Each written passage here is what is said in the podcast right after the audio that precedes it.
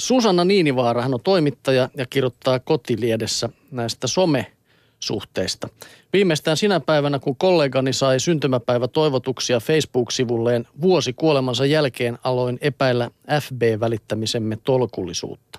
Ystävien syntymäpäiviä ei, ei enää tarvitse muistaa. Facebook hoputtaa meitä kirjoittamaan onnittelut juuri oikeana päivänä.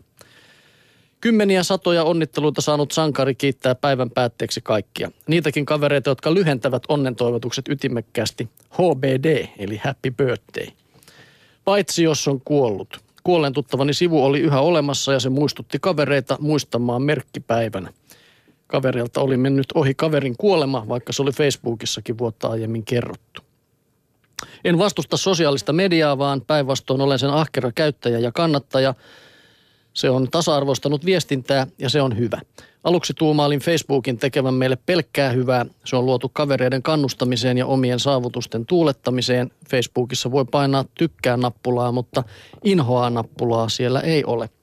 Me suomalaiset olemme tottuneet uskomaan, että olemme huonoja kehumaan itseämme, koska olemme vaatimattomia ja toisiamme, koska olemme kateellista kansaa.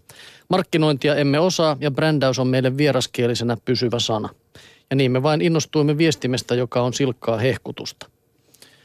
Jee, sain ylennyksen. Nopeassa tahdissa kymmeniä tykkäyksiä ja kommentteja, kuten mahtavaa, hienoa, loistavaa. Tytär pääsi huippulukioon. Kamalasti tykkäyksiä ja huutomerkkejä ja onnea myös äidille. Tietysti Facebookissa otetaan joukolla osaa myös menetyksiin. Nyt se sitten tuli potkut. Ihan epätodellista. Ehkä yksi tykkäys. En siis tykkää potkusta, mutta kun ei ole sitä en tykkää nappulaa. Sitten käymmekin jo tykkäämässä kuvaa, jossa kaverin koira jahtaa lokkia.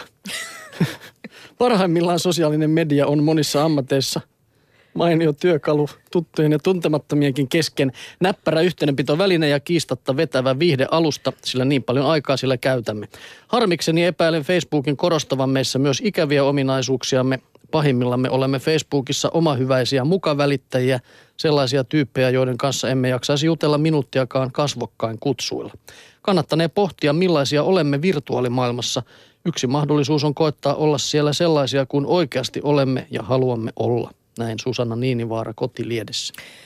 No niin, siinä joutuu sitten tuoda kaikki ne huonotkin puolet esille, jos kato on sellainen kuin oikeasti on. Mutta tuosta koira- ja lokkitarinasta, mitä jos mä olisin laittanut Facebookiin kuvan kissasta ja talitiaisesta. Kissani jahtasi talitiaisen ja enempää kumpi kertomatta. Voitti, niin. Voidaan miettiä, kumpi voitti.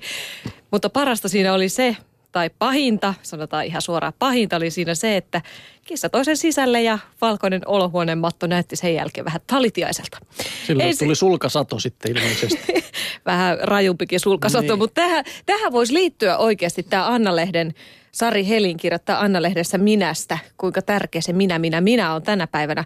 Nimittäin tuossa Facebookissa on vähän sama ilmiö, että hei, minä, minä teen sitä ja minä katsokaa. Koko maailma kuunnelkaa, minulla on tällainen elämä.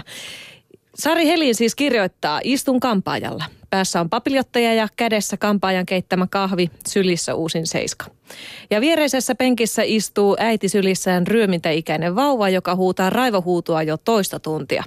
Äiti hyppyyttää vauvaa ja kampaaja hyppii samaan tahtiin hänen takanaan klips klips, yrittäen osua takatukkaan edes sinne päin.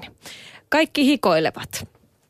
Kun äiti lähtee, kampanja kertoo, että toinen äiti oli ajanut lastenvaunut keskelle kampaamoa ja ilmoittanut, että hänen lapsensa ei sitten siedä mitään lakkahöyryjä. Lopettakaa hiusten lakkaaminen senkin kampaajat. Täältä tulee meidän vauva ja vauvan vankkuri. Kampaamot eivät ole ainoita paikkoja, joihin vanhemmat tuovat pieniä lapsiaan, vaikka lapset olisivat paljon onnellisempia muualla. Väitöstilaisuudet keskeytyvät lasten puolen tunnin huutoihin. Lääkärit tekevät aikuisten tutkimuksia niin, että lapset polkevat vieressä jalkaa. Jos hääpari ilmoittaa pitävänsä vain aikuisten juhlat, kutsutut vanhemmat ottavat nokkinsa eivätkä tule lainkaan paikalle, koska me tehdään aina kaikki yhdessä perheenä. En ole lastenvihaaja, Sari Helin jatkaa. Lapset ovat ihania, viattomia epeleitä, jotka ansaitsevat kaiken hyvän maan päällä. Niitä on itselläni kaksi kokonaista, enkä ole oppinut ihmissuhteista niin paljon kuin elämästä heidän kanssaan. Olen kaikin tavoin vanhempana epätäydellinen ja monesti epäonnistunut. Silti olen tätä mieltä. Lasta ei pidä tuoda paikkaan, jossa hän vain pelkästään kärsii, turhautuu ja huutaa sekä samalla mahdollisesti pilaa jonkun toisen tärkeimmän päivän. Tai vaikka vain kampaamopäivän, koska siinä huutavan lapsen viereisessä tuolissa voi istua väsynyt äiti, joka on raahannut omat lapsensa hoitoon vain päästäkseen pariksi tunniksi nauttimaan omasta ajasta ja hän vielä maksaa siitä lystistä 130 euroa. No, Sari Helin jatkaa. Lasten valtaamat kampaamot ja muut aikuisten tilat kertovat siitä, millaisessa minä-maailmassa me elämme, eivät mistään suunnattomasta äidinrakkaudesta uusnoususta.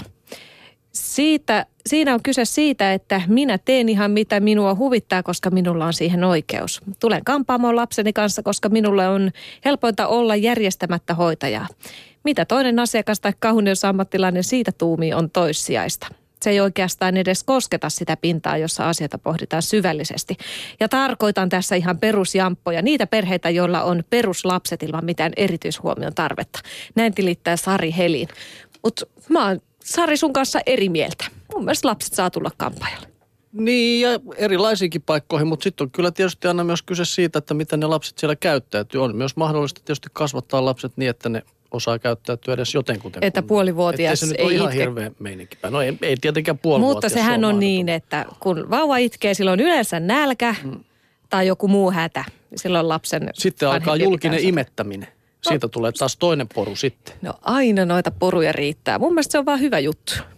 Kaikki vaan. Otetaanko vielä No, yksi lyhyt? otetaan nyt vielä ehtii tämän Iltasanomissa kerrotaan puhelinmarkkinoinnin uuvuttamasta liitsiläisestä liikemiestä Lee Beaumontista, joka käänsi puhelinmyyjien soitot voitoksi. Hän tienaa jokaisesta puhelusta itse, näin kertoo BBC. Hän maksoi nimittäin 10 puntaa siitä, että perusti henkilökohtaisen maksullisen 0871 numeron. Ja nyt hänelle soittamisesta pitää pulittaa 10 penniä minuutilta ja Beaumont vetää tästä 7 pennyä aina omaan taskuun. Ja tähän mennessä on kertynyt jo 300 puntaa sinne taskuun. Miehen Oo. suhtautuminen puhelinmyyjiin onkin kääntynyt päälailleen. Olin ärsyntynyt puhelimen soimisesta aina, kun yritin katsoa Coronation Streetia, eli 60-luvulta asti ilmeisesti, joten päätin alkaa tienata. Nyt haluan puhelinmyyjien soittavan. Perhettä ja ystäviä mies ei sentään yhteydenpidosta laskuta. Heitä, niitä varten on tavallinen, vain lähipiirin tiedossa oleva puhelinnumero. Mahtavaa. Tähän suuntaan mennään tässä maailmassa mekin.